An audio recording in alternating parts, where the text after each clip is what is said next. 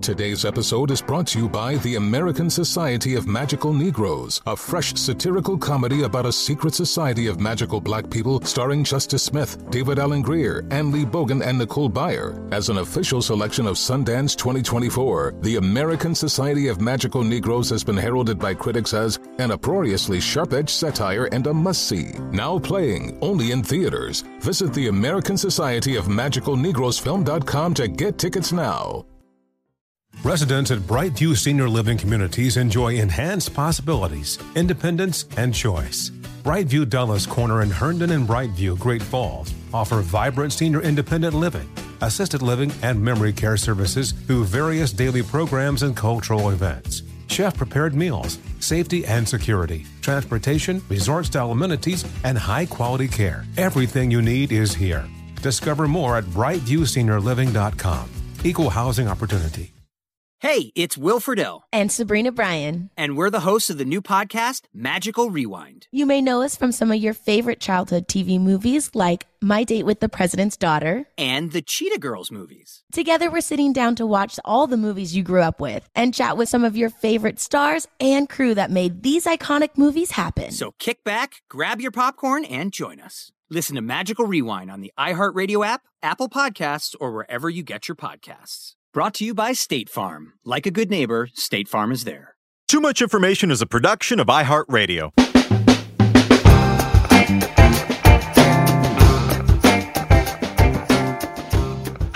Everyone, and welcome to Too Much Information, the show that gives you the secret histories and little known fascinating facts behind your favorite movies, music, TV shows, and more. My name is Jordan Runtagh. And I am the Naz with God given ass. yes, you are. And in case that hint doesn't clue you in, today we're focusing on something very near and dear to both of our hearts and many others as well. Uh, you know, of all the pop culture monoliths we've examined on this show so far, I'm probably hard pressed to name one that has such a special place in people's hearts, with the possible exception of Baby Got Back. Uh, to call this one of the most influential albums in history is underselling it a little bit from my perspective. More important than all the trails that it blazed across music, fashion, performance art, and visual design, it's provided encouragement to generations of people who felt out of step or othered. In so many cases, this album gave people the strength to embrace their inner freak and unapologetically be themselves, just like the man who made it. I'm talking about David Bowie's Ziggy Stardust and the Spiders from Mars, which turns 50 years old this week. Uh, Heigl, in our Stairway to Heaven episode, you talked about Chuck Klosterman's theory that every guy, or at least a certain type of guy, goes through a Led Zeppelin phase. And I'd argue that most uh, artistically inclined, sensitive people that I know uh, went through a Ziggy Stardust phase at one time or another. Did you? Um, you know, I was a total dilettante until I, until basically my mid 20s. I mean, I had changes because that was what my dad had, the, the greatest hits. Um, and I loved it. I don't know what I was, you know, I was an idiot. I was like, I love all this. I will not investigate further. like, like a total dummy. These are some of my favorite songs. I'm sure there's nothing else out there. So it wasn't until like my mid 20s that I started really getting into like Scary Monsters and the Berlin trilogy and like, you know, just the mass of Bowie. And I didn't really check out until the 90s, like him. Um, and I think it was when he died that it just sort of crystallized like I f***ed up because he came through Pennsylvania. I had all these opportunities to see him and I didn't. And it was like, you know, really watching all the tributes roll in and seeing people write so movingly about what he meant to them that I was like, oh, yes, yes, he is an all timer. And I whiffed this. I whiffed my fandom. So yeah, late blooming Bowie fan, but very much one still. That's so funny you mentioned that. For somebody who's as into music as you are and I am, I had almost the exact same experience. My exposure to Bowie was really weird because there was such a cult around him in my high school in, in you know in the early 2000s, and to me he just became like another T-shirt artist, which was like just somebody Yes. that you liked, and it said more Yes. about who you wanted to portray yourself as rather than actually liking this artist. And it was just became like a sort of fashion signifier, like the Dark Side of the Moon logo or the Grateful Dead bears at my high school. And Yeah. as a result, I really delayed in listening to all those artists for reasons that I really can't articulate. It was this sense of like, I mean, the, the classic rock industrial complex kind of ruins this stuff. for. Yeah. and, and, and it's because It's, it's, hard just to like, find it on your own and come yeah, to it on it's your just, own. Or it's just like ambiently in the air so much that you're like, oh, I know, I know all there is. Like I've heard those songs a million times. I know about them, and then you don't because you're an idiot and you're 17. So it's like, yeah. But no, I'm with you. And It's uh, do you remember when he died? Were we working? Were you? We were both at People when he died, right? No, it was just before I got there. Actually, th- this is really weird. Oh, Bowie kind of popped up in my life in a really weird way. The first Rolling Stone piece I was ever asked to write was the day Bowie died. Um, Oof. and that right, yeah, it was a strange mix of like, oh my god, this is terrible, and oh my god, oh you know, like rolling for Rolling Stone, like any kid who grew up watching Almost Famous was a dream Yeah. come true.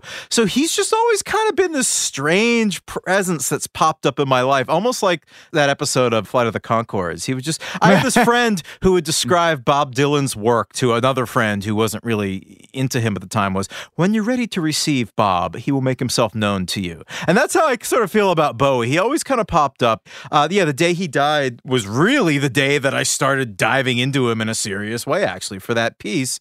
And then a few years later, the folks at iHeart uh, asked me to write a biography podcast about him. This is a shameless plug for that. Good. It's called it. Off the Record, David Bowie, and it's it's 14 hours long. It took up a year of my life. Um, Jordan went insane while he was writing this. I was in touch with him the entire time, and it was worth it.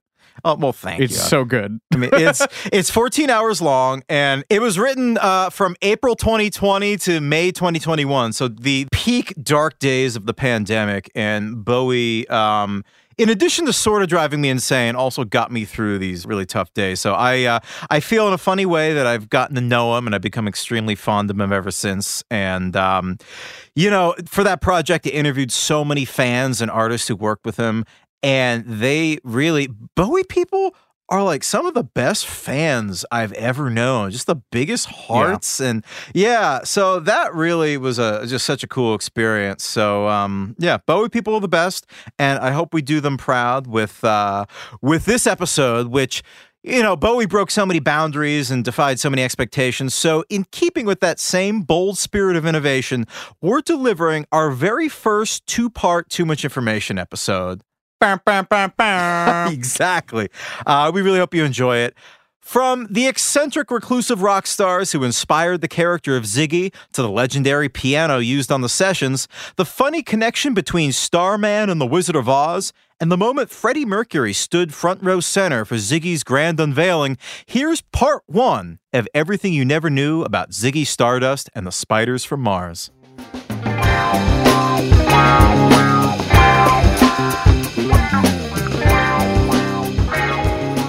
Sp- I can't do spiders. Spot. I'm going to at oh, some point. please, yeah. The webs from all spiders catching things in there inside. oh boy, it'll come up again Oh, I'm sure it will. organically. So it's early 1971, and David Bowie is at a crossroads.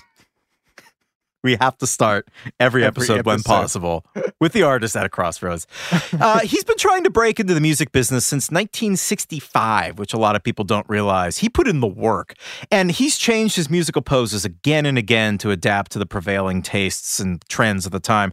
Starting with early mod-style R&B groups in the mid 60s with names like the Manish Boys and the King Bees, which are both named for blues standards. And he dropped his self-titled debut album in 1967 on the same day the Beatles dropped Sgt. Pepper. And they both Woof. have a similar yeah, yeah. Talk about getting eclipsed. Um, and they both have this sort of similar psychedelic carnival music hall feel.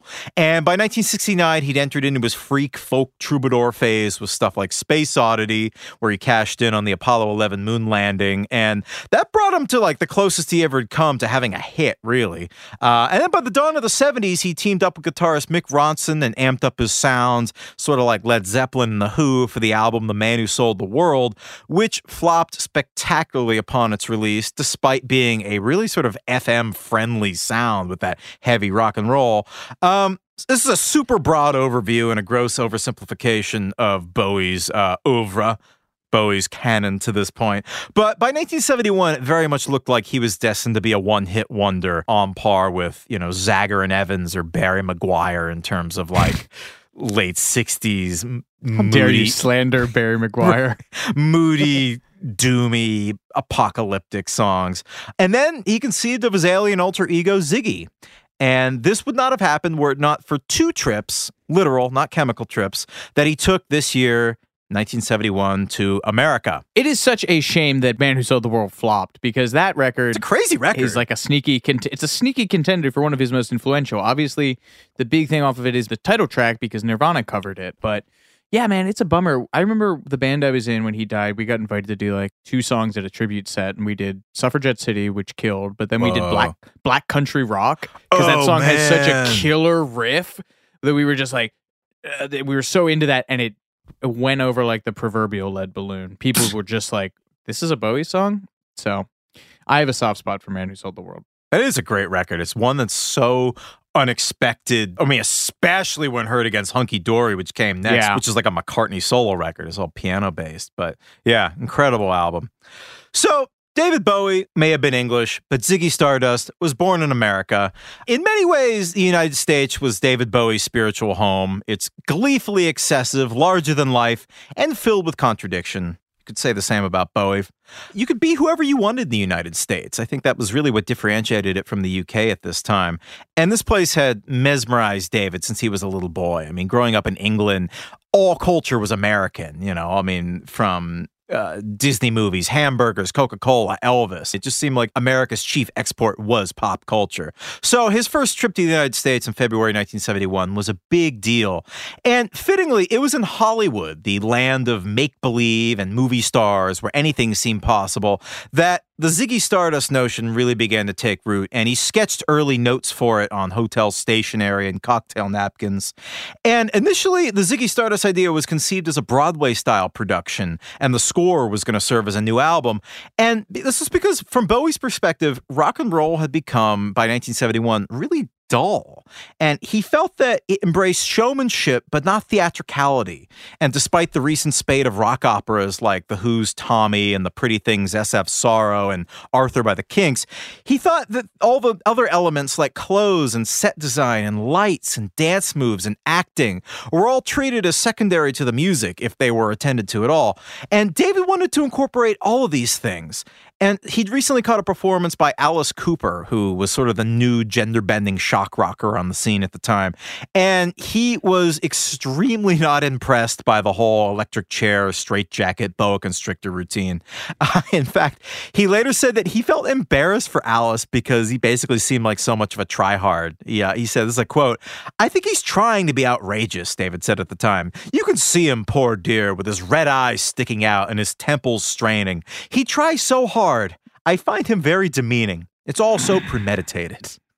That is rich coming from Bowie, by the way. But I would just like to take issue with that for a number of reasons. One, while Alice Cooper's pretty firmly lodged in the popular consciousness for like the decapitated baby shtick and the shock rocker thing, and sort of being this Marilyn Manson precursor, a lot of the early press around him that Bowie would have been reading hmm. around this time centered around the gender stuff.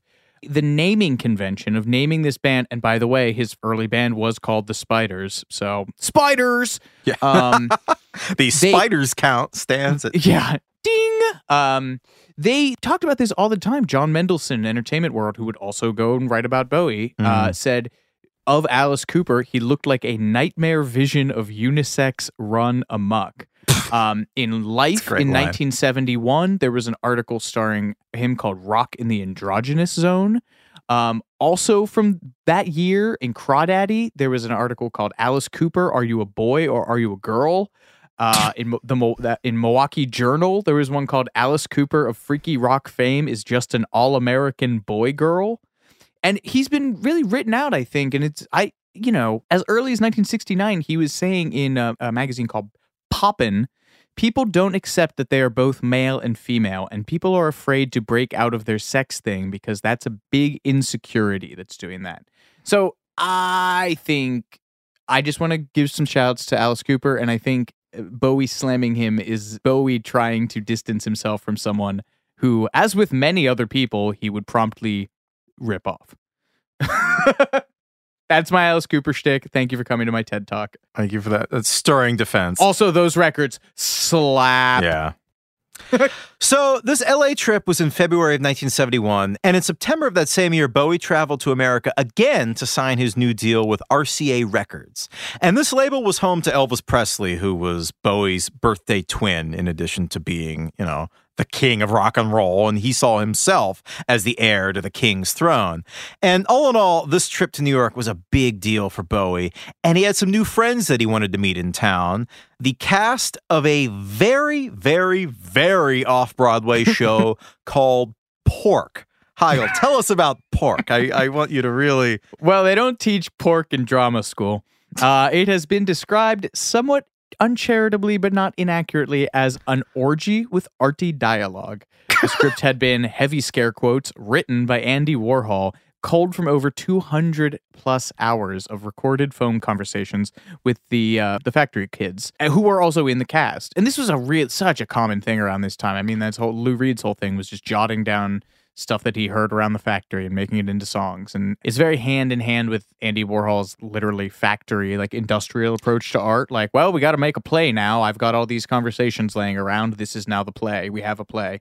Anyway, uh, these are just some of the wildest people alive in this. They talk about it extensively in Please Kill Me, which is the punk oral history just flashing their boobs during performances. Uh, the plot of this thing has full frontal nudity, masturbation, homosexuality, douching on stage, simulated coprophagia with chocolate pudding subbed in as the real thing. Uh, I felt dirty just reading that. Uh, the run lasted a scant few weeks in the heady summer of 1971, but somehow they got an offer to perform in England, which is like the English something was know, lost in the translation yeah, there. The English didn't know. It was probably just the Warhol thing, right? They were like, "Oh, Yeah. Andy Warhol." The English didn't know it hit him. An actress flashed reporters outside of the Queen's palace. Other cast members were busted having sex in the bathroom of a pub. yeah. Yeah, that tracks. It seemed only natural that such free spirited attention seekers would find their way to Bowie. In fact, they were some of the few Americans who actually knew who he was. They had read David's first major profile in Rolling Stone earlier that year, and they were intrigued by the photos of David looking very androgynous in his long hair and, quote, man dress. So it reminds me of this uh, anecdote about Iggy Pop, where he uh, his lawyer came and picked him up from jail, like out of the drunk tank or whatever, and he was wearing a dress, and he he enters the cell and he goes, Iggy, why are you wearing a woman's dress? And Iggy pulls himself up and like dusts himself off and he says, I beg your pardon. This is a man's dress. and walks out. Yeah. So this cast of the Warhol Factory Freaks, they hit England. They decide to look up Bowie. And uh, you put this akin to uh, what's her name from the, the basis of Legally Blonde writing all of her stuff on pink paper. Like, if you put yourself out there, the right people will find you. And the most off, be the most authentically you, and Yes. it will attract the right people and the right kind of attention, and you will be seen for exactly who you are. I think this is another great example of that. And this next anecdote will undo everything that you just said because they were not impressed with David Bowie and the version of himself he was at the time. he was kind of in this transitional folky phase. He was wearing baggy pants, this big hat, and doing an acoustic set. And I think the quote from one of the Warhol scenesters was they loved Angela because she was like Yeah. pregnant and like behaving really outrageously. And they well, she was kind of- American, and so she Yeah. had that kind of like. Yeah, I, I interviewed a few of these factory people, Cherry Vanilla and Tony Zanetta, and they both said the same thing. That David, I think the word they used was kind of a drip. Like he was very quiet, and I mean, because he was a shy guy. I mean, he, Yeah. that's the thing that they would always remark on was he had the capacity, kind of like Marilyn Monroe, to just turn it on, and everyone in the room would just turn their head to him when he didn't do anything, you know, perceptively, but just his whole energy would change. But he could also just completely disappear if he wanted to, also. So, yeah, that's kind of what they said. But he was in this kind of awkward phase stylistically and, you know, fashion wise, but also they kind of got him in a shy, shy mode.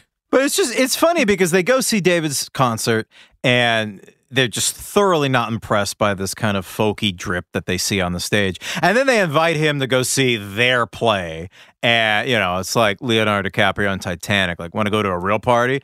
And then he sees everything you described on stage from, you know, homosexuality on stage, douching, etc.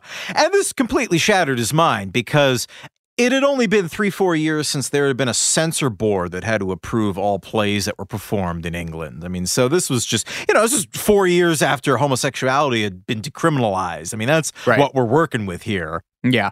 And the kind of gritty urban grossness that they represented was like a long time obsession for him. He read beat poetry, he read the Kerouac novels, he loved Velvet Underground.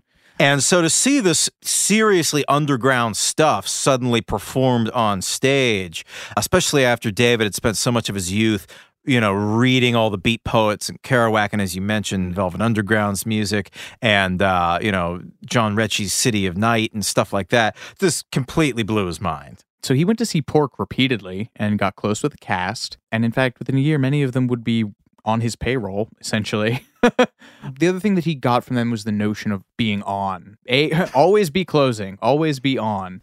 Um, so Jane County would later say, We kind of took David under our wing and we all decided to help him out, you know, glam him up and make him more outrageous. Um, we can quibble over whether or not, over their role.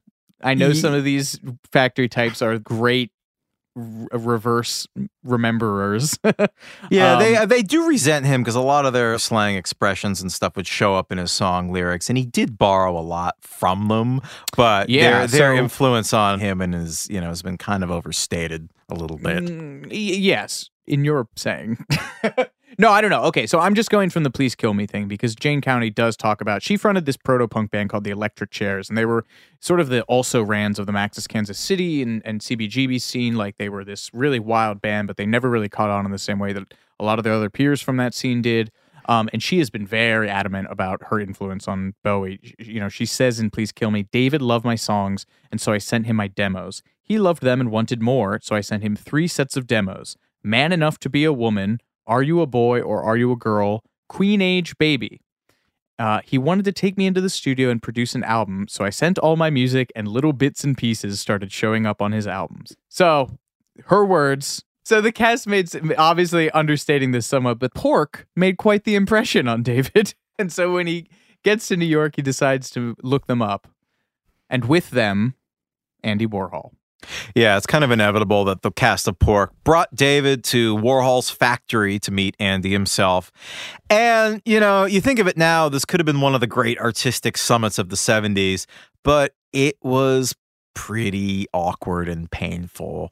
Uh, this was just a few years after the assassination attempt on Warhol's life in 1968, and security at the factory had been ramped up, and the vibes were really bad. Um, he had to ring a doorbell marked "Do not ring," and then uh, Bowie and his sort of small entourage were grilled by Andy's guards. Just bad vibes. And when Andy finally appeared, he was for some reason clad in jodhpurs, high-laced boots, and a riding crop um, which I'm sure added to the weird vibes. And yeah, much like Alice Cooper, David was not impressed with Andy Warhol. He would later recall, I met this man who was the living dead, yellow in complexion, a wig on that was the wrong color, little glasses.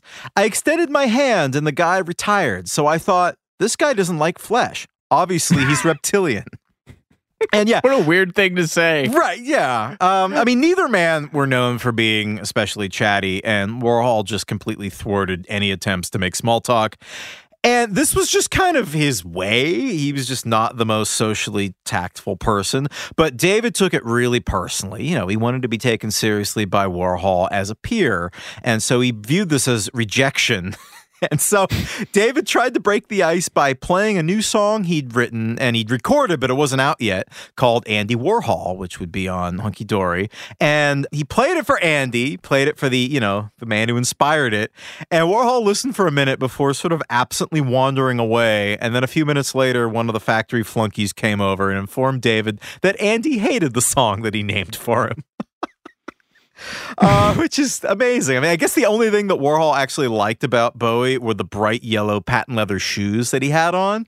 And Hell he, yeah. he was so intrigued that he grabbed a Polaroid and just began photographing the shoes obsessively, inches away from the shoes and not even making eye contact with David, which is incredible. And before David left, he took part in one of Warhol's famous screen tests where guests are placed in front of a camera and encouraged to do whatever comes to mind. It's basically a video portrait.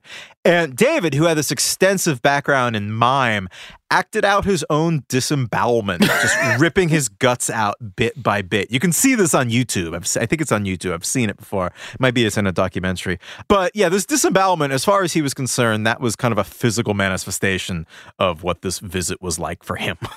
Can you imagine being one of the like lesser known factory flunkies who's almost assuredly on acid at this point and like this is the scene that you're confronted with? like this tall alien looking stranger comes in, plays Andy Warhol a song about Andy Warhol, and then has his shoes obsessively photographed and then acts out his own disembowelment. I mean, that would put me off drugs for the rest of my life. I mean, think about being the one who had to go inform Bowie that Andy hated his song Andy Yeah, Warhol. right. I mean, that's arguably worse. So That's true.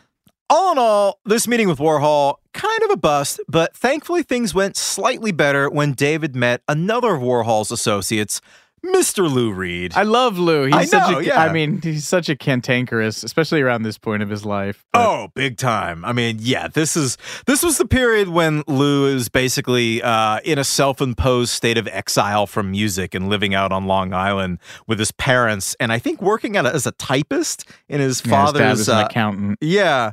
So uh so yeah, not a great time to meet Lou Reed, I suppose, but uh Bowie was thrilled because this is just one of his heroes.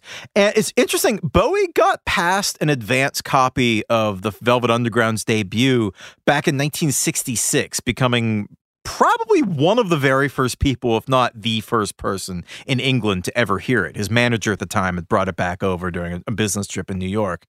And Bowie just devoured the album. I mean, this was like Kerouac's books put to music. And he incorporated a few of the Velvet Underground songs into his early set. I mean, definitely making him the first person in England to cover stuff like Waiting for the Man and White Light, White Heat. And Bowie had visited New York on his first trip to America earlier that year, the same trip he went to LA, and he made a point to go see the Velvet Underground downtown. And after the show, he snuck backstage and cornered the guy that he thought was Lou Reed and just fanboyed out. And after it was all over, he learned that the guy that he'd been fawning over was not Lou Reed. It was Lou Reed's replacement, Doug Yule. Okay, though, easy mistake to make, and in fact, one that I made when I was first downloading Velvet Underground songs off Kazaa, because Doug Yule's whole thing at this point was trying to sound. He idolized Lou when he came into the band and sings his. He is a better version of Lou Reed's vocals. Like, "Oh Sweet Nothing" is Yeah. like his. That is such a beautiful performance, and he sounds like Lou. And if you read about them at this time, he had also started dressing like Lou, and they sort of looked. They were both just like you know mousy brunette guys. So it was Yeah. like. This is before the internet. You don't know what Lou Reed looks like. You see a guy who sounds like him, and you're seeing the Velvet Underground. I made the same mistake, David. Okay. well, remember this incident because the whole sense of stardom is just what people think you are mentality comes back later in the Ziggy Stardust story. But now Bowie is sharing a meal with the real Lou Reed, who again is just sort of a shadow of his former self at this point. But what do they bond over? They bond over um not really caring much for Andy Warhol. Uh, uh, that was really, I mean, Lou during this dinner was kind of drunk and sullen, but the only time he brightened was when Bowie told him about this really awkward meeting with Warhol. And Warhol was famously the Velvet Underground's very hands off manager for a time. And Lou joked that the Velvet Underground considered producing an Andy Warhol doll that had a string, and when you pulled the string, nothing happened. So, but at this point, another massively important American in Bowie's life comes in, and that is Mr. Jim Osterberg, aka Iggy Pop. Uh, Lou decides to call it an early night, heads back to Long Island to his cloistered life of misery. and, uh, but Iggy Pop shows up at Max's Kansas City, and Bowie was a big fan of Iggy and the Stooges. He cited him as his favorite singer in interviews, but more than the songwriting, it was the Iggy Pop persona that captivated him. And honestly, how could you not? There's this amazing bit Henry Rollins does about his like long-running feud with Iggy Pop that is completely one-sided. He just when Rollins band was like a thing, he was like um You mean Black Obsessed. Flag? His band was like a thing.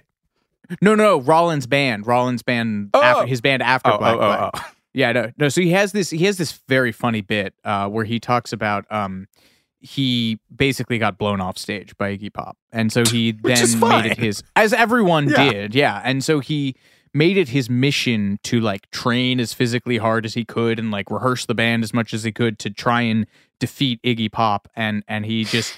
He has this great quote. Yeah, exactly. Well, it is, but he, it's this masterful thing. It's on YouTube. You got to look it up. There's two bits in it that I love. One is he says, you know, there's Jim and there's Iggy, and Jim is just a nice guy from Ypsilanti, Michigan. Like, oh, hey, how you doing? Hey, real nice to see you. Great gig. And then there's Iggy Pop. And he's like, and you never know who you're going to get until, or you know who you're going to get when it hits the stage. He talks about like seeing the Stooges or the band, whoever the band was at this point, like vamping on down in the street and like seeing a roadie holding a mic out at arm's length from backstage, like as far from the mic as physically possible.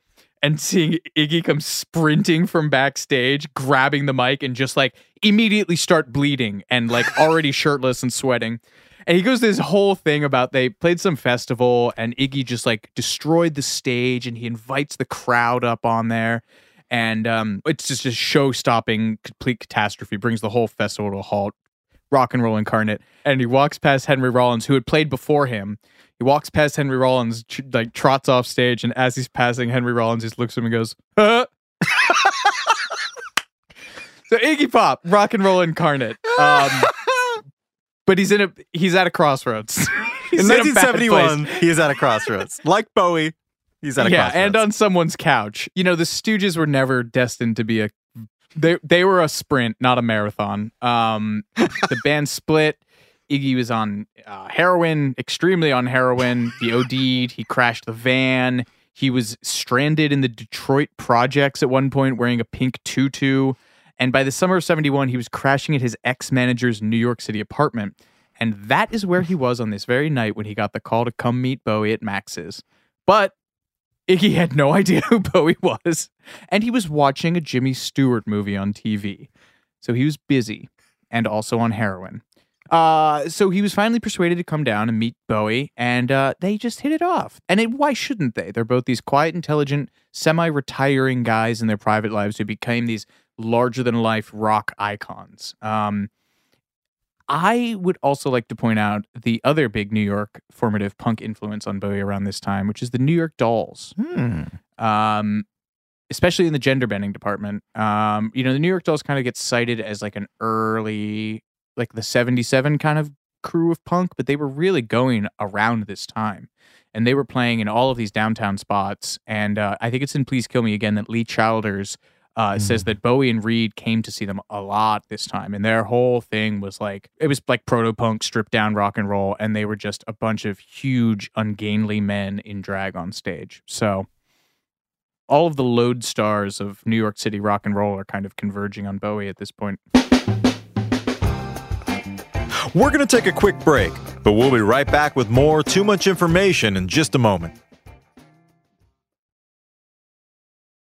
Tired of spills and stains on your sofa? Wash away your worries with Anabei. Anabei, the only sofa that's machine washable inside and out, where designer quality meets budget friendly prices. That's right, sofas from only $639. Anabei brings you a no risk experience with pet friendly, stain resistant, and changeable slipcovers made with performance fabric, cloud like comfort with high resilience foam, and hypoallergenic featherless down that needs no fluffing. Their steel frame ensures longevity, and you can rearrange the modular pieces anytime. And here's the cherry on top up to 60% off site wide.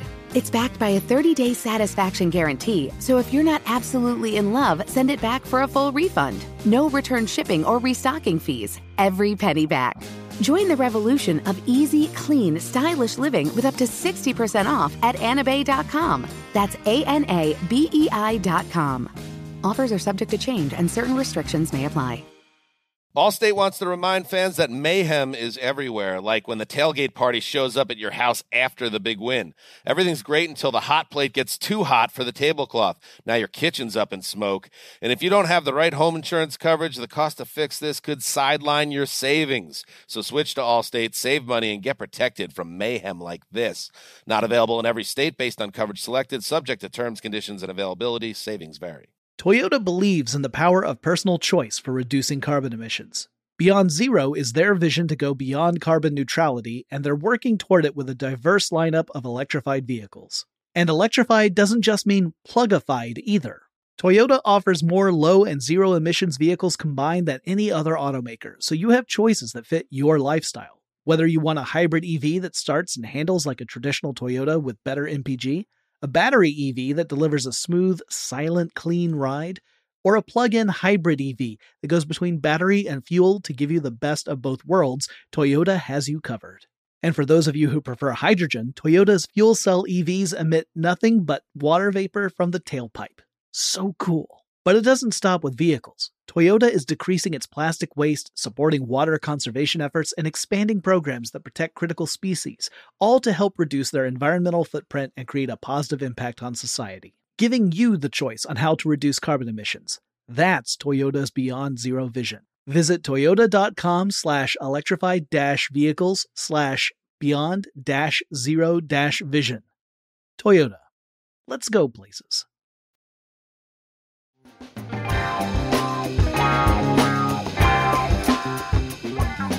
So you have these two trips to the United States. You know, if you think about it, the trip to Hollywood in February 71, that provided the stardust, the whole like, you know, dramatic on stage element. And then this trip to New York, that was the Ziggy. That was the, uh, you know, as we mentioned later, a lot of people theorized that Ziggy was Iggy with a Z, but uh, we'll get more on that later. So David gets back to England in the early fall of 71 and he begins to assemble his own custom made superstar, Ziggy Stardust.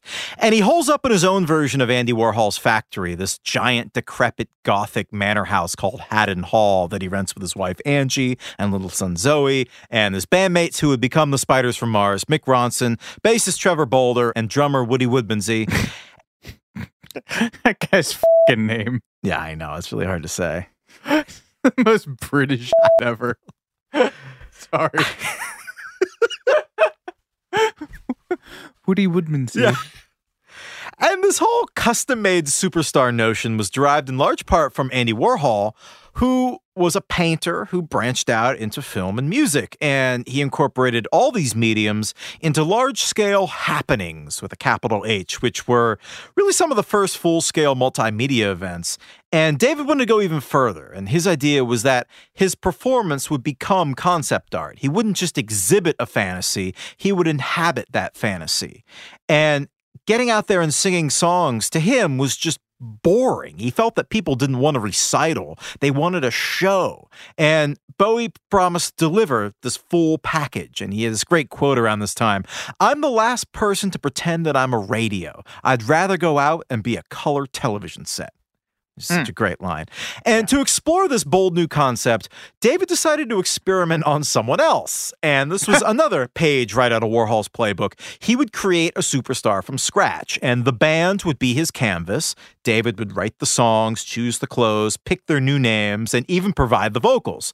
And it's really kind of a canny move because without risking his own career, middling as it was at this time, David could experiment to his heart's content and discard the ideas that didn't work and cherry pick the ones that did for himself. And to continue the whole, you know, space metaphor, it's like NASA testing early rockets with dogs and apes. Um, that's a terrible metaphor. And this one's even worse. Uh, for Bowie's personal ape, he recruited the the handsome and charismatic Freddie Burretti. Sorry, Freddie, for comparing you to an ape. Um, a 19 year old budding clothing designer that Bowie knew from London's gay club scene. And David rechristened Freddie Burretti as Rudy Valentino and steered him into the studio with a kind of ragtag group of musicians that Bowie called Arnold Corns. That was the name of this band. I guess That's um, Awful. it's a terrible name. Supposedly taken from his love of the Pink Floyd song Arnold Layne, but yeah, Mm. terrible, terrible band name. Uh, now, in the annals of rock and roll history, the band Arnold Corns seldom gets a mention. And this is really not surprising. They released just two singles between 1971 and 1972, both of which are mediocre and both of which sank like stones on the charts. But despite their total lack of commercial success and their truly horrendous name, Arnold Corns deserves recognition because they were the prototype for Ziggy Stardust. Uh, the guy that Bowie hired to be the frontman, uh, Freddie Burretti, he couldn't sing to save his life. So David went full Milli Vanilli and secretly sang on recordings of uh, two of his new songs, Moon Age Daydream and Hang On to Yourself, both of which were destined for greatness on the rise and fall of Ziggy Stardust and the Spiders from Mars album. But these early versions with Arnold Corns, they needed uh, a lot of work. The tempos were kind of sluggish, and the vocal performances, I think the keys were wrong, and he sounded really kind of thin and reedy. It wasn't a good performance. So Arnold Corns, commercial flop, but by no means a failure because it allowed Bowie to toy with alter egos and high concept pop, and now he was ready to give it a shot on his own. But there was a problem. What was that problem? The problem is David had just wrapped Hunky Dory, which is still a month out from being released. This is your favorite Bowie record because it's piano heavy, right? Yeah, I mean, well, I like a lot of the Ber- the Berlin stuff too. but, Yeah, yeah, I'd yeah. say I, this is got this is the most McCartney esque. Mm, fair, but it, it didn't fit his vision of this multimedia spectacle. Um, and it also sort of didn't rock. You don't get the crowd on their feet with you know. th- There's no there's no Starman. There's no Yeah. you know five years on this. It's yeah. But RCA has socked money into it. But I guess they did they say that they didn't hear a hint on this, or they just said we no, want they just more? they just said get back in the studio. We want more. Yeah. God love him. So he returns to the studio to tackle basically a backlog of songs that he has. This is before Hunky Dory's even out. Yeah, which is, you know, under the sway of Stooges, Velvet Underground. And he told his producer, Ken Scott, I don't think you'll like this next album. It's much more rock and roll. Um, you know, the other big, I don't know if he's an unsung hero. He's pretty much a sung hero, but, you know, Mick Ronson is like the MVP, the other, the non Bowie MVP category of, of this era. I mean, He's his musical director, basically. that that guitar sound is I mean that guitar sound is so influential they have created a pedal Hmm. that just lets you replicate what he did with his wah pedal which was do you know about this it's like halfway up, right? yeah they call it the cocked wah sound i mean the Watch thing your about it- mouth. I know. Hey-o. Um, the, the what a wah pedal does is is it sweeps through a frequency range, right? If you leave it in a certain position on this heel to toe spectrum, it'll stay as a sort of frequency mid range boost. And you know, Ronson, I think, is playing a Les Paul, which is traditionally a bit more of a bassy guitar, and so he parks his wah in this mid position, and what that does is gives it this really mid rangey honk and bite to it, and it is it it's become like just an archetypal. I mean, you go you can go to his studio and be like, I want that Mick Ronson sound, and so there is now a pedal that, that I think Electro Harmonics has created that is called the cocked wah, or some kind of cock name, and uh, there's a rooster on it, and uh, it it just lets you get that wah sound with a one button pedal. So he's just a tremendously influential guy. And as you mentioned, the musical director. The sessions start at London's Trident Studios uh, in November of 1971. Um, Bowie gets bored so quickly. Two or three takes to learn a new song before he would say, no, it's not working and move on. Producer Ken Scott says 95% of these vocals are all first takes, which is wild. And uh, Ronson finished his charts in the bathroom, usually like 10 minutes before they were slated to uh, record because they were on that much of a time crunch. And that's and that's why this I mean, yeah, it's a live sounding record. It's a raw sounding record. It does not sound like musical. It doesn't sound like cabaret. It sounds like sweat, work. and now, Jordan's piano sidebar. Speaking of cabaret, This is not a very uh, piano centric album, unlike Hunky Dory, but I wanted to give a quick shout out to the piano at the studios that they were using, Trident Studios, because it's arguably one of the most important instruments in rock. It's a Bechstein concert sized grand piano, and it was used on the Beatles' Hey Jude Elton John's Your Song, Tiny Dancer, and Levon, Harry Nilsson's cover of Badfinger's Without You, Queen's first three albums, including Killer Queen and The Seven Seas of Rhye, Another Carly, one. Carly Simon's You're So Vain, Another one. Loving You's the Right Thing to Do, Lou Reed's Transformer album, uh, probably best heard on Perfect Day. Not to one. mention Bowie's classics like Life on Mars and Changes, Another one. plus George Harrison's All Things Must Pass album, Another one. Supertramp's Crime of the Century, early Genesis albums, and so many more. And what has become of this instrument, you may ask? Well, this this this breaks my heart. While the piano was being moved, the cradle that was supporting it broke, and this priceless instrument tumbled into the basement of the studio and had to be rebuilt, permanently altering its sound. And um, it was sold Yeah. at auction in May 2011, but the details of the price and purchaser have never been made public. Although it's rumored to have been sold for between 300 and 400,000 pounds, so around 400 and 600 grand in American dollars. Uh, somewhere out there is a piece of rock and roll history, and as I say in every episode, it belongs in a museum.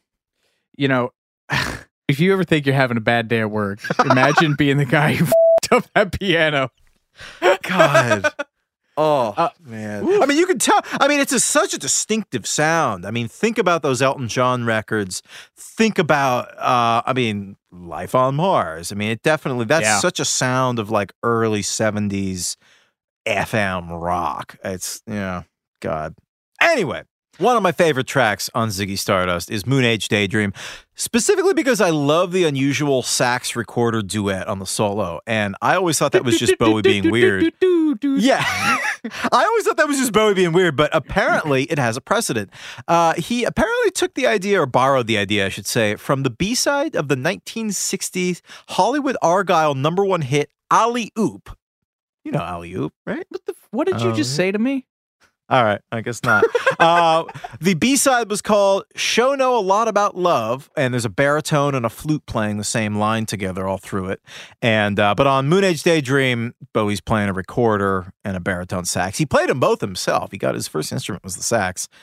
Yeah, you mentioned earlier that some of the vocal takes from the first recording session sounded weird, so they took this one a minor third lower than the first time they tried it because the original key was just way too high for him. But it's funny, he does return to this technique frequently. He loves putting his voice through like hell. I mean, the famous one is um Heroes, where Yeah. they uh, set up the microphone successively farther and farther away from him every verse. So he had to belt louder and higher every time to get heard.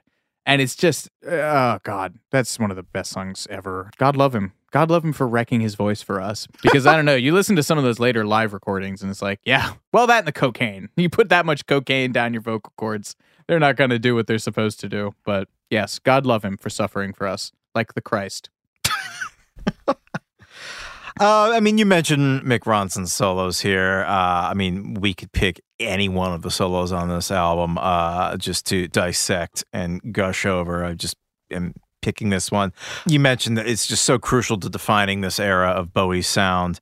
And Bowie summed up Ronson's musical contributions in the booklet accompanying the 30th anniversary edition of Ziggy. He said uh, he called Mick a perfect foil and collaborator. Mick's raw, passionate Jeff Beck style guitar was perfect for Ziggy and the Spiders. It had such integrity. You believed every note had been wrenched from his soul.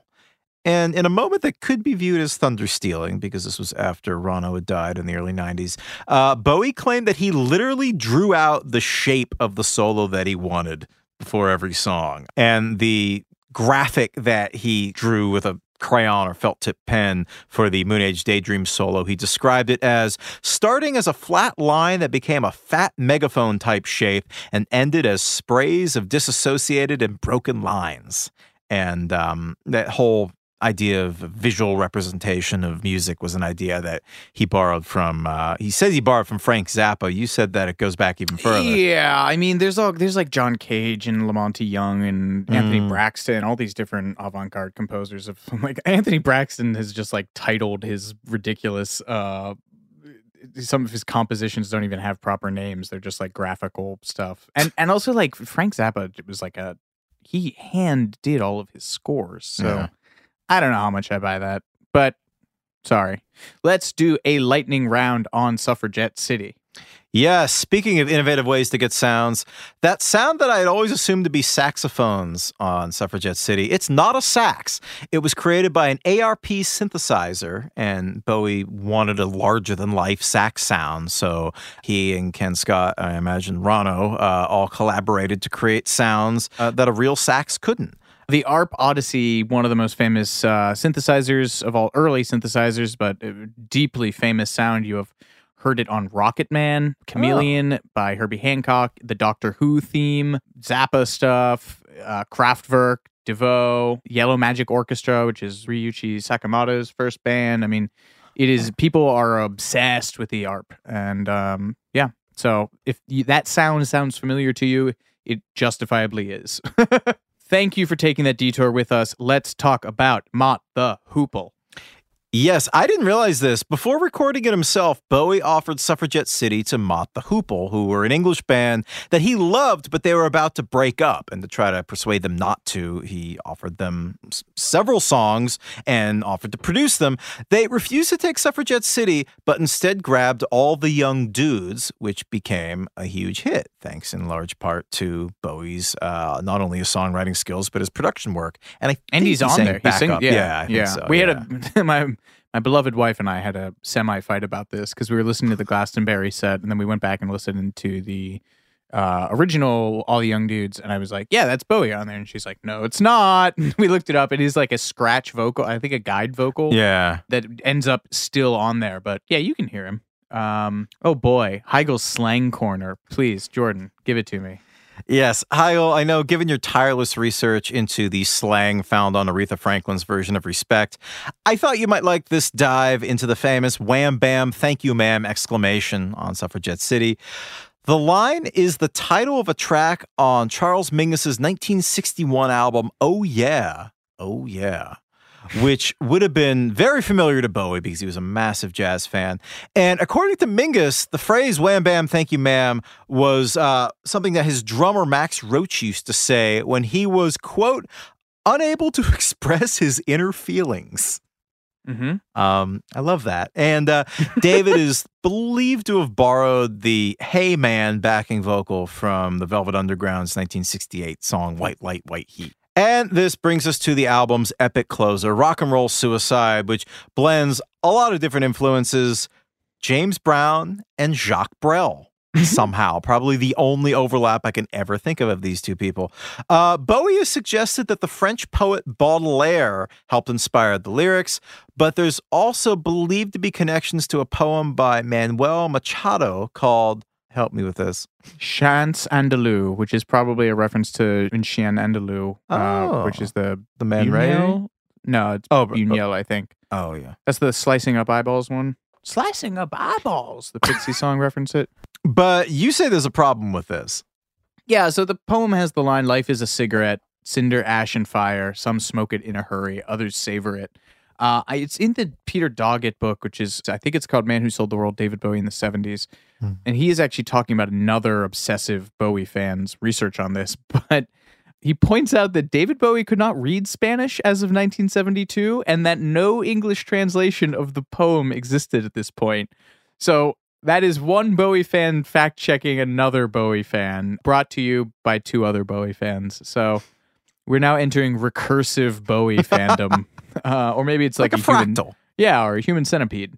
But the line, Oh no, love, you're not alone, likely references the Jacques Brel song, You're Not Alone, which appeared in the musical Jacques Brel is Alive and Well and Living in Paris.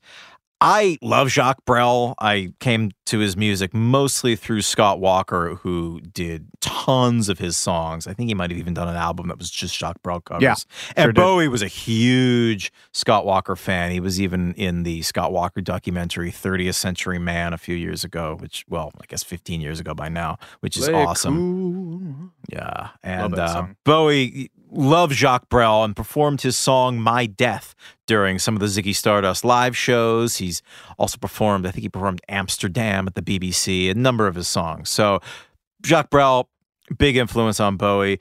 Um, but in addition to this French torch ballad, Bowie also claims that rock and roll suicide was influenced by James Brown's Try Me and Lost Someone. He calls them loose inspirations, which is, again, I just think a crazy melding of influences. And he talked about this later. He gave an interview to Performing Songwriter, and he said, What I enjoyed was being able to hybridize these different kinds of music somewhat. It wasn't obviously a 50s pastiche, even though it had that rhythm that said total 50s, but it actually ends up as being a French chanson. That was purposeful. I wanted that blend to see if it would be interesting, and it was interesting. Nobody was doing that, at least not in the same way. Um, so now that we've gone through some of the songs individually, let's talk about Ziggy Stardust as a whole. It's often touted as a concept record, but it was never really conceived as such. Um, the working title was Round and Round, which is uh, a Chuck Berry cover that was recorded, but I don't think uh, was it released in one of those mammoth gargantuan reissue sets. It's definitely out there, but yeah, Okay. it was originally included on an early uh, track listing for you know the early version of what was ultimately became Ziggy Stardust. as was the Port of Amsterdam cover by uh, the Jacques Brel song, and uh, Velvet Goldmine, which later becomes the Todd Haynes movie, and another song. Did I mention Holy Holy? Another song called Holy Holy. They they they didn't fit the Ziggy thing, so they got cut. Well, it wasn't so much that they didn't fit the Ziggy thing; it was just they, uh, you know, according to Ken Scott and members of the band. There was really no discussion of a plot or any kind of, you know, overarching concept while they were recording this. And David basically admitted as much years later. He said that he basically assembled an album of tracks that fit together thematically, and it, the the whole theme kind of emerged slowly, but it wasn't really a premeditated thing. Yeah, so it starts to emerge as a picture once stuff is getting cut, and essentially the linchpin to this is Starman. Which is a last minute addition, which boggles my mind. Uh, the RCA execs listened to an early acetate version of the record, and uh, in as every exec must do at one point in their life, say, "Where's the single?" Um, to their trained ears, it lacked something catchy enough to go number one with a bullet. So David went off and wrote a song. He bumped the Chuck Berry cover, and Starman it references Space Oddity, which he possibly did to tweak the suits because that was his biggest hit at the point. But you know, it had a lot of other things that went in there. It has uh, T Rex. We didn't talk about Marc Bolan, but he's obviously a big rival slash influence on Bowie at the time. Old Um, friend. They've known each other since like the mid '60s, and they're basically frenemies. The uh, the Yeah. yellow patent leather shoes that Warhol was so obsessed with were a gift from Marc Bolan.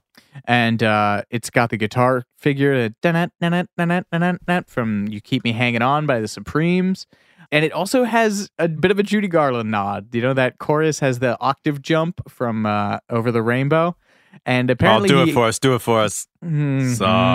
Somewhere. Uh, and apparently he combined them at one point. He What? did a live performance at one point. He interpolated uh, "Somewhere Over the Rainbow" into "Starman." I've never heard that. Uh, that's I think in the David Bowie in the '70s book. And with Starman, the narrative coheres. The story becomes this idea of a visionary poet named Ziggy who attempts to save Earth, which is headed toward destruction, uh, ultimately only to be deified and destroyed by ego and rock and roll excess. And you know, this is not a move that occurs without precedent.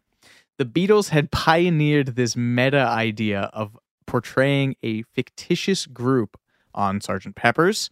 The Who had made their rock opera Tommy, but Bowie commits to the bit. is what he does more than, you know, he, he becomes he goes method basically. The structure of the record is a meta commentary on the structure of a rock record. Right? While perfecting the rock well, yeah, record, and also being a, a- an A plus rock record. You know, you tackle, you have all these couched political themes like the end of the world, organized religion, extraterrestrials, the alienating nature of fame, and it comes at the right time because by 1972 we're into the me decade. The optimism of the 60s has died. You've got increasing social unrest, uh, economic, ecological uncertainty.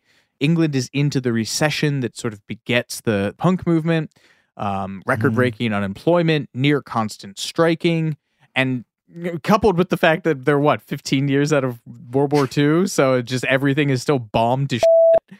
Um, constant power outages because the grid isn't working, and so it's a very real possibility that Bowie thought there were five years left. And whether or not he did believe it, he committed to the bit. um, there's a critic named Paul Trynka who called Ziggy Stardust a tribute to artifice, a play on identity, an alter ego placed on an alter ego. It had been in David's mind since he first gushed over a guy that he thought was Lou Reed. A star was whatever people thought you were. As you meditate on that, we'll be right back with more Too Much Information after these messages. Tired of spills and stains on your sofa? Wash away your worries with Anabei. Anabei, the only sofa that's machine washable inside and out, where designer quality meets budget friendly prices. That's right, sofas from only $639. Anabei brings you a no risk experience with pet friendly, stain resistant, and changeable slipcovers made with performance fabric, cloud like comfort with high resilience foam, and hypoallergenic featherless down that needs no fluffing. Their steel frame ensures longevity, and you can rearrange the modular pieces anytime. And here's the cherry on top up to 60% off site wide. It's backed by a 30 day satisfaction guarantee, so if you're not absolutely in love, send it back for a full refund. No return shipping or restocking fees. Every penny back. Join the revolution of easy, clean, stylish living with up to 60% off at anabei.com. That's A N A B E I.com. Offers are subject to change and certain restrictions may apply. Allstate wants to remind fans that mayhem is everywhere, like when the tailgate party shows up at your house after the big win. Everything's great until the hot plate gets too hot for the tablecloth. Now your kitchen's up in smoke. And if you don't have the right home insurance coverage, the cost to fix this could sideline your savings. So switch to Allstate, save money, and get protected from mayhem like this. Not available in every state based on coverage selected, subject to terms, conditions, and availability. Savings vary. Toyota believes in the power of personal choice for reducing carbon emissions. Beyond Zero is their vision to go beyond carbon neutrality, and they're working toward it with a diverse lineup of electrified vehicles. And electrified doesn't just mean plugified either. Toyota offers more low and zero emissions vehicles combined than any other automaker, so you have choices that fit your lifestyle. Whether you want a hybrid EV that starts and handles like a traditional Toyota with better MPG, a battery EV that delivers a smooth, silent, clean ride, or a plug in hybrid EV that goes between battery and fuel to give you the best of both worlds, Toyota has you covered. And for those of you who prefer hydrogen, Toyota's fuel cell EVs emit nothing but water vapor from the tailpipe. So cool. But it doesn't stop with vehicles. Toyota is decreasing its plastic waste, supporting water conservation efforts, and expanding programs that protect critical species, all to help reduce their environmental footprint and create a positive impact on society, giving you the choice on how to reduce carbon emissions. That's Toyota's Beyond Zero vision. Visit toyota.com slash electrified dash vehicles slash beyond dash zero dash vision. Toyota. Let's go places.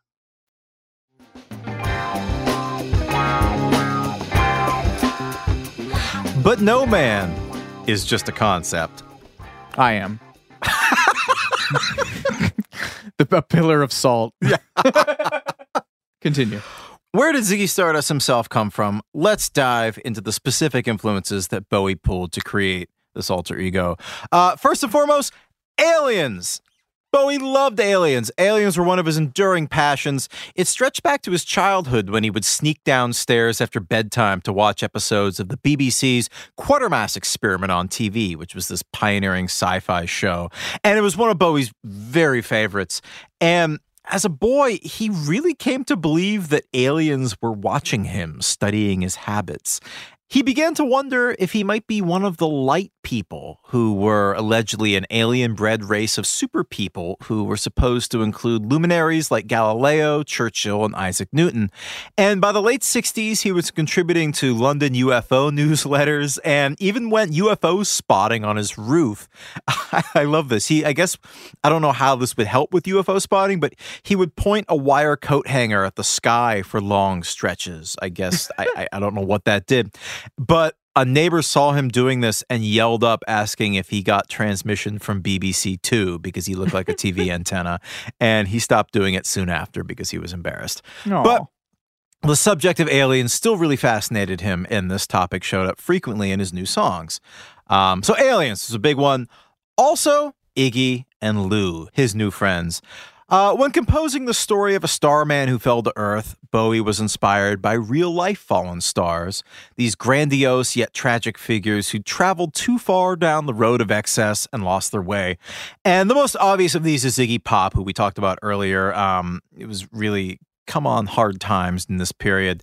And he'd really become something of an obsession to Bowie over the last year. He'd obtained footage of Iggy performing at, I think it was the Cincinnati Festival in 1970. It's very famous early Iggy footage. It rules. Yeah, it's on YouTube. It rules. There's It's the like one where he's wearing the silver gloves and literally it's that famous photo of him pointing with one hand when Yeah. he's held aloft by the crowd. Yeah, it's like I think it's like the moment the crowds. Well, it probably isn't the moment the crowd surfing was born, but one of the most incredible early examples of crowd surfing. Uh, and Bowie would watch this footage repeatedly on a reel-to-reel projector at his house. And this footage inspired him, but it also really haunted him because on film, Iggy looked like a feral god. He's shirtless. And again, he's being held aloft by his, you know, his legion, his disciples. And now Iggy could barely summon the strength to leave the couch that had become his home. Uh, this Iggy character that Jim Osterberg had created had gone haywire and nearly killed his creator. It was a rock and roll suicide in a sense. And so that was a big inspiration for the inner workings of Ziggy Stardust. And to a lesser extent, David was also inspired by Lou Reed, who is, again, now living with his parents out on Long Island in a state of self imposed exile from music. Both Lou and Iggy had become victims of the industry and also their own idolatry. And this was really par for the course for 1971, which is a really rough year for music. In the last three years, you had the deaths of Brian Jones, Jimi Hendrix, Janis Joplin, and Jim Morrison, not to mention the kind of abdication of Pink Floyd founder Syd Barrett, Fleetwood Mac's Peter Green, and the Beach Boys' Brian Wilson. They all stepped back to deal with um, increasingly debilitating mental illness. Interestingly, some have thought that the line in the title track, Ziggy played guitar, he played it left hand, but made it too far, was a reference to Jimi Hendrix, who was also left handed. Uh, so David had seen the hazards of rock and roll at close range. And during his first trip to Los Angeles, he had met this guy Gene Vincent, who was an early rock and roll pioneer. His song "Be-Bop-A-Lula" is like you know one of the the sacred texts of early rock. And Gene Vincent was only 35, but when Bowie met him, he was looked just really old and sickly, and his body had just been mangled from years of hard living. And just a few weeks before Bowie entered the studio to begin work on Ziggy Stardust, uh, Gene Vincent died. And so that, uh, I think, on some level impacted Bowie. And Bowie also borrowed Gene Vincent's movements on stage. He'd been, uh, he developed a limp from a car crash, uh, Gene Vincent did. And David used Gene's hobble as part of some of his early Ziggy Stardust stage moves. And he called the hobble uh, first position for Ziggy Stardust. It's a ballet reference, right? Yeah. Um, but the uh, unlikely link between down and out musicians and messianic aliens can be found in the story of an early British rocker named Vince Taylor. And Vince Taylor is best known today for recording the original version of The Clash's Brand New Cadillac, which is Vince Taylor's version rules. But in the early 60s, he had a brief moment of being poised to be kind of the new Elvis in Europe. At least that's how they were promoting him. But in the mid 60s, he started suffering a series of really distressing mid concert breakdowns, uh, culminating one night when he appeared on stage in white robes and informed the crowd that he was, in fact, Jesus Christ. And the incident pretty much killed his career, and he filled his days wandering the coffee shop scene in the London district of Soho, basically ranting at anyone who would listen. And it was there that he met a pre fame David Bowie, and they got to know each other a little bit. And David would always remember Vince spreading out a crumpled map onto the sidewalk outside of a crowded subway station and pointing out various UFO landing sites across Europe. Uh, so, this was a guy who was, to use Bowie's own words, out of his gourd, totally flipped, not playing with a full deck at all. But he remained in David's mind as, quote, an example of what can happen in rock and roll, midway between an idol and a cautionary tale. And brings us to kind of the most personal influence uh, of Ziggy Stardust. Uh, his brother, his half brother, Terry. And the topic of madness was always a very compelling theme for Bowie, given the streak of mental illness that ran throughout his own family, especially his half brother Terry. And Terry's a really fascinating figure in Bowie's life. He looms like a specter throughout it. He's kind of was haunted by him forever. Terry was much older than David, and David looked up to him as a hero as a little boy. And Terry turned him on to art and jazz and beat poetry and all the stuff that David really loved as a teen. But by his early 20s, Terry started displaying symptoms of schizophrenia, which worsened dramatically as the years went on. And he died by suicide in the 80s, uh, laying down in front of a train. Uh, and David always felt this streak of what he called madness in himself and frequently cited his music and the multifaceted personas that he had as a way of keeping his sanity in check. And he once said, One puts oneself through such psychological damage in trying to avoid the threat of insanity. As long as I could put those psychological excesses into my music and into my work, I could always be throwing it off. So Vince Taylor forced David to confront both his greatest dreams of rock stardom and also his deepest fear of insanity. And I would say that more than any one person, Vince Taylor was probably the guy who inspired Ziggy the most. And so with that, we have pinned down, or at least mapped out, the soul of Ziggy. But let's talk about the name. Uh, you know, it's easy to assume that Ziggy is just the word Iggy with a Z, but David has said a number of things about it. He told Rolling Stone at one point that it was just one of the few Christian names he could find beginning with the letter Z, which I guess Fair. sure, convenient. Um, Zachary then- Stardust doesn't uh, doesn't have the same. Zane. Oh, that actually kind of works. Actually, yeah, that's Uh, not bad. Um, then in an interview in Q magazine in 1990, he said that it came from a tailor shop called Ziggy that he passed on a train, and that he glommed onto it because it had that the Iggy connotation, but it was a tailor shop, and so he said, "Well, this whole thing is going to be about clothes." So it was my joke calling a character Ziggy because Iggy Pop famously is only 50% clothed at any given time, um, possibly 30%. Jamie, can we pull up those numbers? Uh, but Stardust, where do we get Stardust from? Stardust is a nod to an offbeat American singer known as the legendary Stardust Cowboy, aka Norman Carl Odom. It's something approaching a country sci-fi Tiny Tim. Will get you in the neighborhood of his whole shtick. Are you Uh, into he- him? I no. I think you, I think you've talked him in as much as you have exposed me to him. Odom had released a charmingly bizarre country sci-fi single called "I Took a Trip on a Gemini Spaceship" in 1969, the same year as Space Oddity, and even on the same label. David was given some of his singles by people at the record company, and much like Pork, the play, not the food stuff, it blew his mind.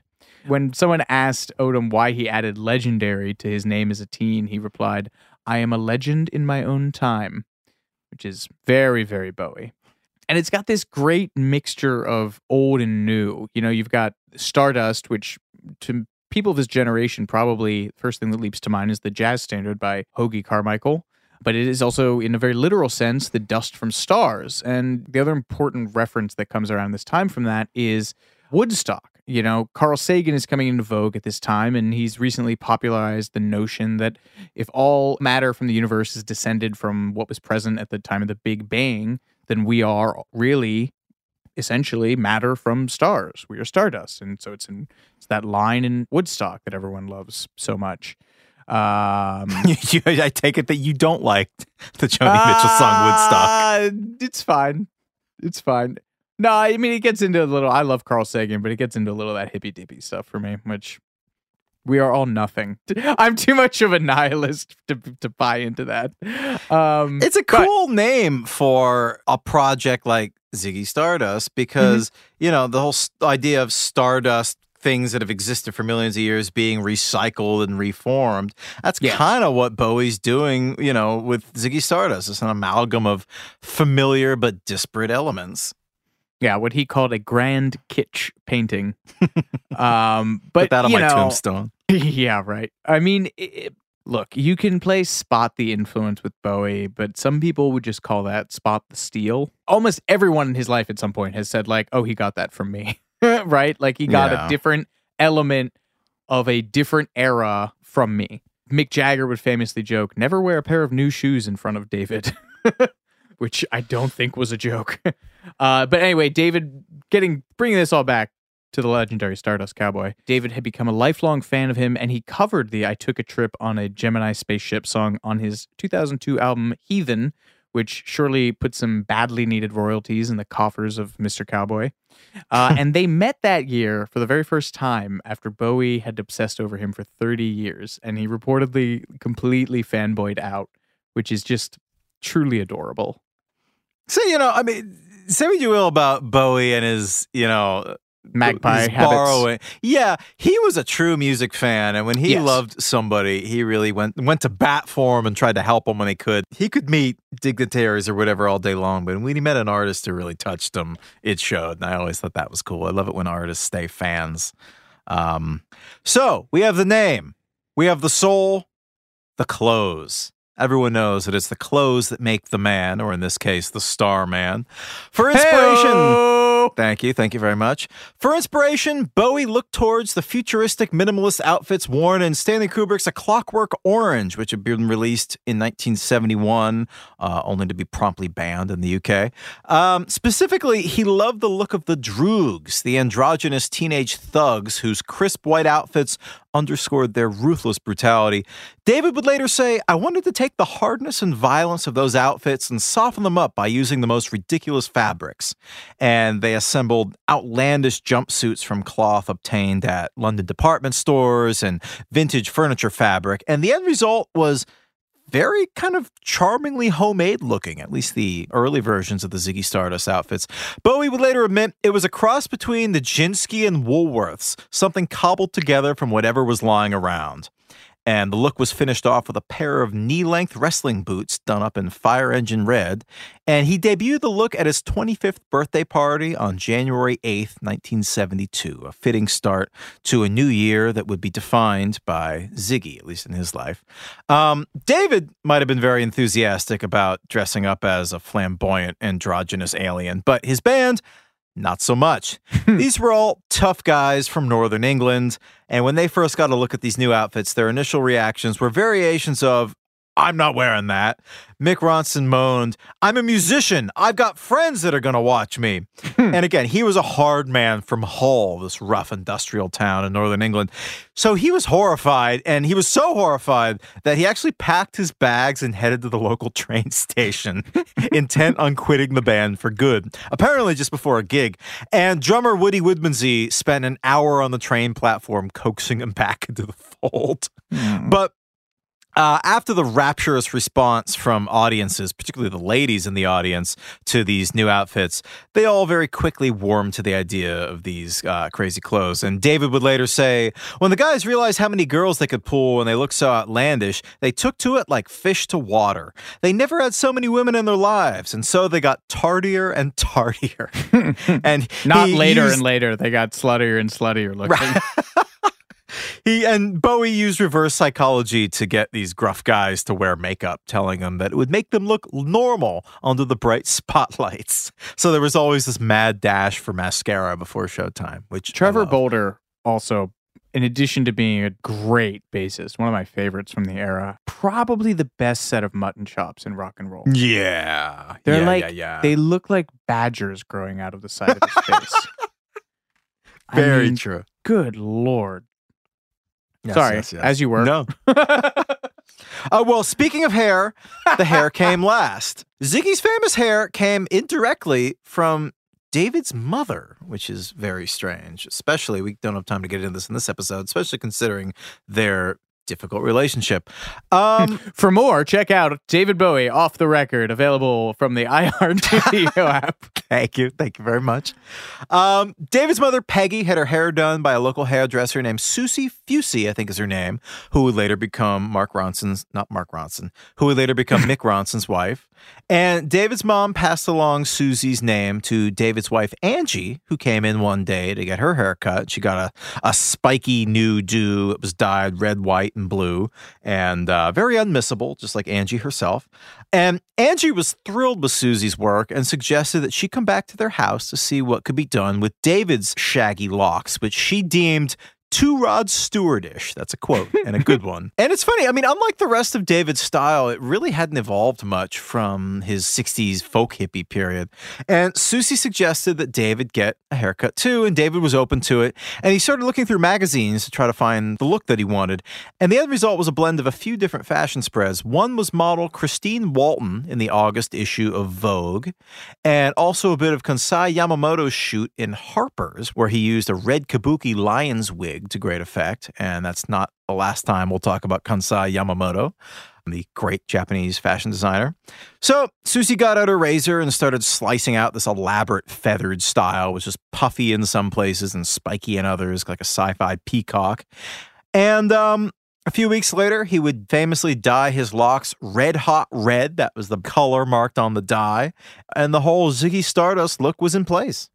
I can't believe he still had hair after what they put that hair through. That that oh, yeah. that dye had 30 volume peroxide in it, and then on top of that, she used an anti dandruff treatment called Gard, like over the counter anti Right. to help it stiffen and stay in place. Like my Just God, pre gel. that man, vocal cords, hair, he put everything through the wringer, including his dick, as we'll talk about later. um, I don't have a segue for this next one.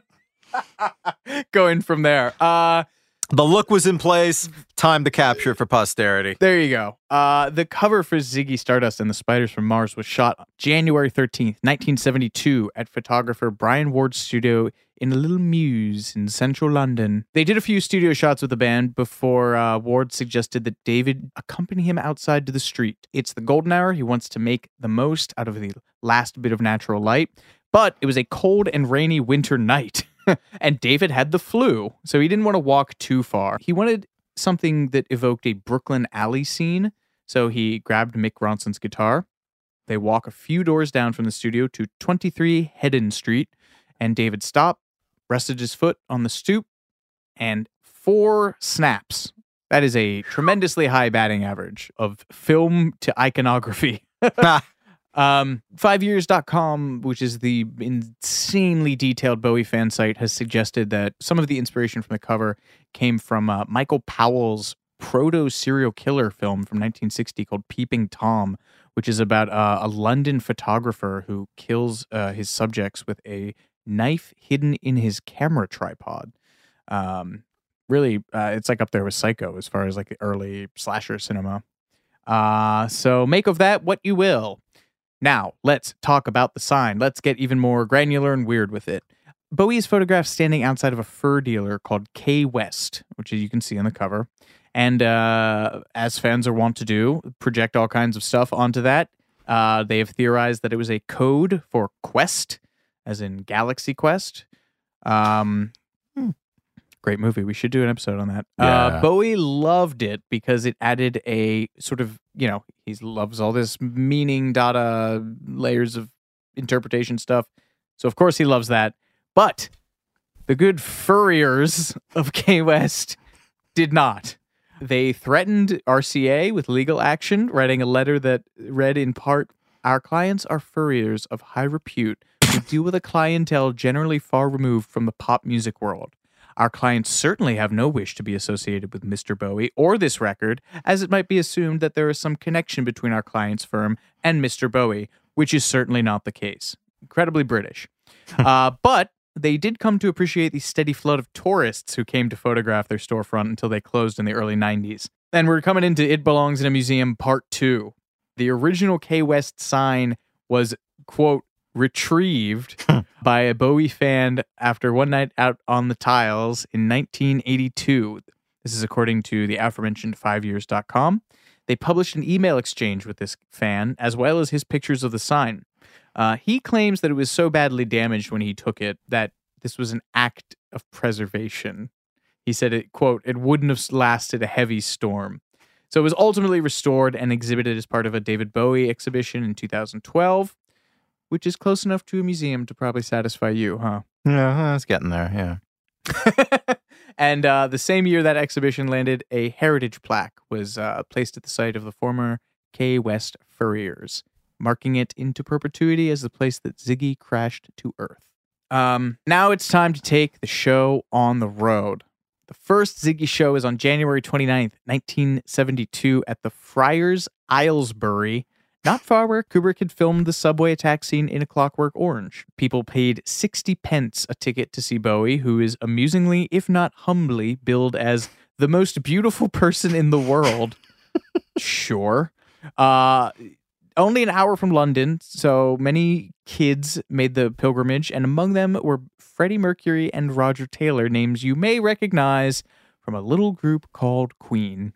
Uh, and if they were looking for inspiration for a theatrical, larger than life band fronted by a weird alien sex god, they certainly found it. Let's set the stage, literally and metaphorically. The lights go down. Wendy Carlos's synthesized version of Ode to Joy from the Clockwork Orange score blares from the PA.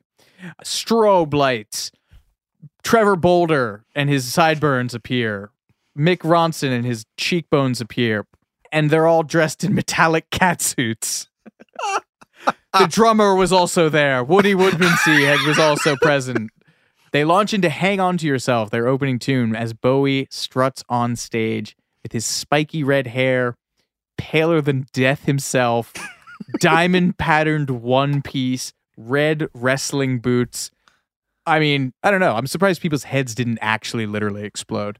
This blend of costume, choreography, drama, all couched within the context of a rock and roll show, nothing short of revolutionary. And then you have, the, and then also, I feel like we're, we just keep coming away from this. The songs, the bangers, Wow. banger after banger, first time live, live and in the flesh, and people went ape.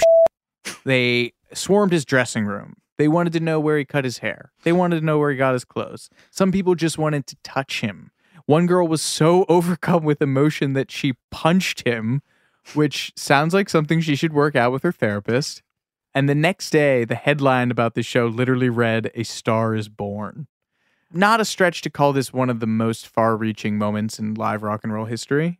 You know, you got your James Brown at the Apollo, you got Duke Ellington at the Cotton Club, you got Miles Davis at Newport, we got Zeppelin at Earl's something, uh, Dylan at Newport, Dylan at Newport, yeah.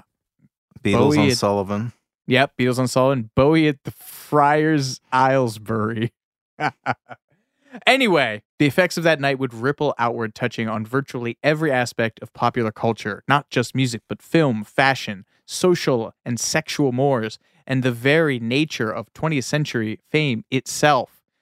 Uh, you know, you could call it the night the 70s began. Couldn't you, Jordan? I think you could. Yes, you absolutely could. And I think that it's here that we should leave you all, dear listeners, for today. Ziggy Stardust is born. Hallelujah. Rejoice. We'll talk about how the Starman made a star out of David and inspired generations of artists on part two of Too Much Information, Ziggy Stardust edition. Heigl, what do you think? I am so excited. And all and all of you dear people should be as well. All right. Well, thank you so much for listening. My name's Jordan. And I'm Alex. Join us here next time for part two.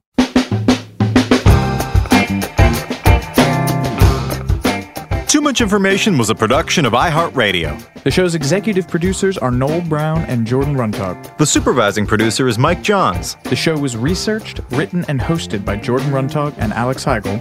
with original music by Seth Applebaum and the Ghost Funk Orchestra. If you like what you heard, please subscribe and leave us a review. For more podcasts on iHeartRadio, visit the iHeartRadio app, Apple Podcasts, or wherever you listen to your favorite shows.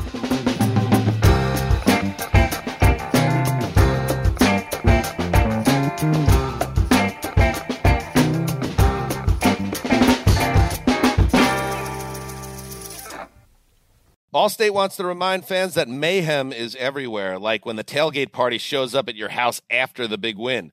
Everything's great until the hot plate gets too hot for the tablecloth. Now your kitchen's up in smoke. And if you don't have the right home insurance coverage, the cost to fix this could sideline your savings. So switch to Allstate, save money, and get protected from mayhem like this. Not available in every state based on coverage selected, subject to terms, conditions, and availability. Savings vary. Does money stress you out? Let Facet flip your financial chaos into clarity. Finding Facet immediately put us at ease. Facet's innovative approach to financial planning ensures your money works as hard as you do, enabling members to experience the joys of having your finances in order. And that makes us Facet for life now, I guess. Visit facet.com, F A C E T.com to learn more. This ad is sponsored by Facet. Facet Wealth is an SEC registered investment advisor. This is not an offer to buy or sell securities, nor is it investment, legal, or tax advice. These testimonials are from current Facet members who are not compensated. All opinions are their own and not a guarantee of a similar outcome. Residents at Brightview Senior Living Communities enjoy enhanced possibilities, independence, and choice. Brightview Dulles Corner in Herndon and Brightview, Great Falls, offer vibrant senior independent living, assisted living, and memory care services through various daily programs and cultural events. Chef prepared meals, safety and security, transportation, resort style amenities, and high quality care. Everything you need is here. Discover more at brightviewseniorliving.com. Equal housing opportunity.